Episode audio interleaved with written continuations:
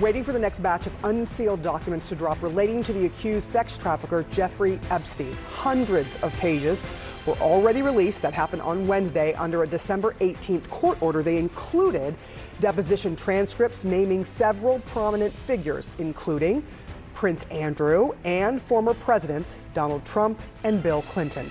CNN senior crime and justice correspondent Shimon Prokupecz is joining us now. A lot of people were waiting for these names to come out to see who uh, was in his orbit. It doesn't necessarily mean that they did anything illegal, but it does tie them to Jeffrey Epstein, who is a fallen figure by all measures. Right, that's correct. And it is important to note that none of these people that have been named have been accused of any kind of criminal activity or wrongdoing.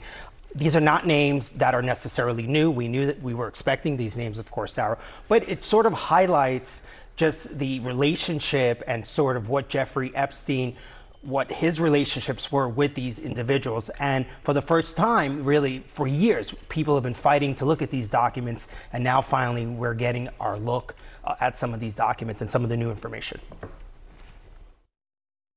Long awaited documents finally released. The first batch of sealed court filings pertaining to the late sex offender Jeffrey Epstein were made public Wednesday.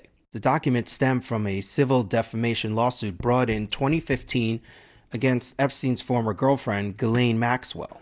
Prominent figures, including Prince Andrew and former Presidents Bill Clinton and Donald Trump, included in a 2016 deposition of Johanna Sjoberg, a former employee of Epstein she says in the document that she and Epstein had a conversation, and quote, he said one time that Clinton likes them young, referring to girls.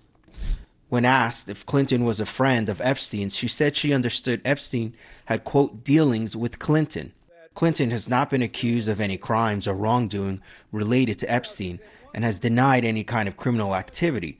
But in 2019, he admits to having flown on Epstein's private plane but knew nothing of the financier's, quote, terrible crimes.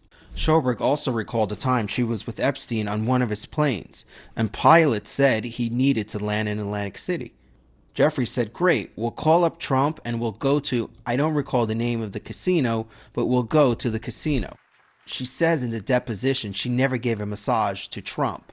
This is the first reference to Donald Trump, but he is not accused of any wrongdoing right now, the only person who has been prosecuted is is a woman, Ghislaine Maxwell, who certainly um, you know should be behind bars. Um, but what's interesting in this you know network of all these men who've been trafficking uh, young women and underage women for decades, and yet the only person that's been prosecuted, you know, is a woman. There are many, many other people that you know are should be held accountable as well. The documents also contain excerpts of depositions taken of Virginia Roberts Giuffre, who previously reached an out of court settlement in her sexual abuse lawsuit against Prince Andrew. Giuffre alleged in her deposition that Maxwell directed her to have sexual contact with people, including former New Mexico Governor Bill Richardson, Prince Andrew, and tech guru Marvin Minsky.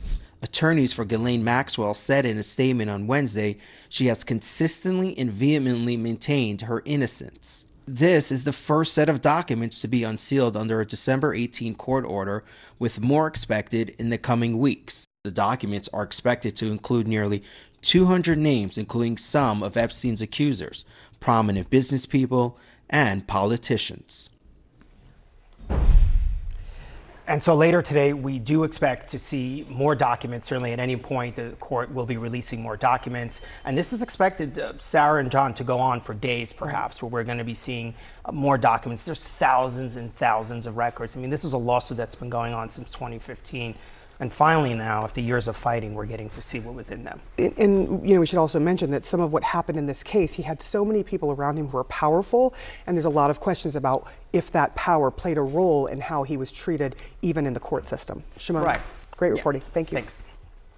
All right, with us now is filmmaker Lisa Bryant, who directed the docu-series Jeffrey Epstein, Filthy Rich. Lisa, thank you so much for being with us. We saw you in Shimon's piece right there speaking with Kaitlan Collins. You follow this case so closely. What's the most important thing that came out of this first batch of documents? Well, I really think uh, I haven't seen any real bombshells yet. Um, I don't really expect to see them because um, we've, we've seen snippets of this information come out through the years. Um, but I really think the new revelations are going to illustrate the scale of, Epstein, of Epstein's trafficking ring. Um, you know, how the power and influence among all these powerful people um, has allowed them to really continue to keep this under wraps, keep this information private, uh, evade justice or prosecution. Um, of course, we know that just because their name might come out um, in these documents, it doesn't mean any, you know, necessarily there's any guilt. But there are some people that are guilty. Let's just face it, there will be.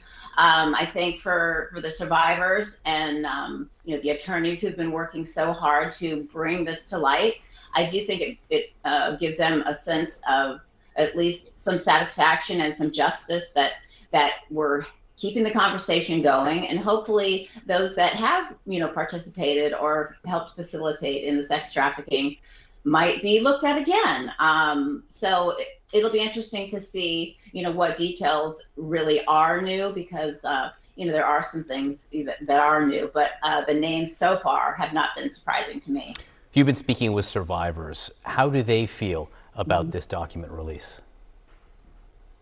Well, I think there's some mixed emotions. Um, oh, I spoke to two who were featured in the documentaries um, that I was uh, involved in um, last night, and both of them, uh, you know, do share that, they're glad that there's attention, you know, being focused on this because there are so many people in this orbit, uh, you know, thousands of people over decades who, you know, have been involved in some way or, you know, denied knowing him. And now suddenly, you know, there's going to be some accountability that, that, hey, guess what? Now you're, you're mentioned in, in these depositions. But these depositions, you know, for, for the victims, a lot of these women, you know, they told their stories in depositions, hoping, you know, to get some sort of, um, you know, action taken against these these people who abuse them and nothing happened. But and so top line information they might have given us, you know, in the documentary, and and they told part of their story, but now um, part of them is, you know, kind of upset that the full deposition is going to be out there with very intimate mm-hmm. details of what happened to them and the sex trafficking and who they might have been trafficked to. So I think there's, you know, they do want, you know, to to see this stay, uh, you know, in the limelight so that hopefully, you know, more people will be behind bars behind, uh, mm. besides Ghislaine Maxwell, who, you know, is, is basically still denying, even though she's been convicted in a court of law, that she had anything to do with it, which is so. This first interesting thing, but. Yeah, this first batch was about Sorry. 40 pages, 40 documents. We expect up to 250. What specifically will you be laser focused on as these further documents are released?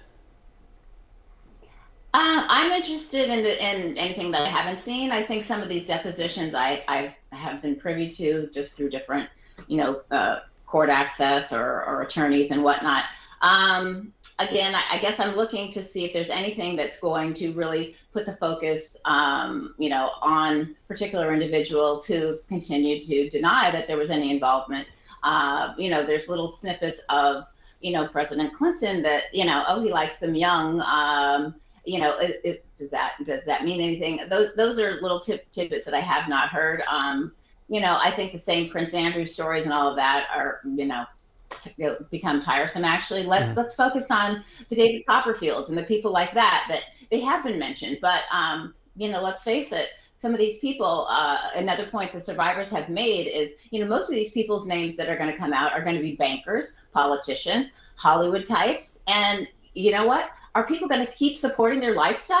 Are they going to keep going to their movies? Are they going to keep banking with these people that have already been proven, uh, you know, involved in some way? You know, it's not saying they had sex with these young girls, but it is proving that there was some, you know, culpability uh, when in fact they had been di- denying uh, any involvement uh, in the past. So, you know, I think that's what's interesting mm-hmm. is that, you know, are people going to keep supporting these people and and backing them and and just you know going to their movies and voting for them and you know that kind of thing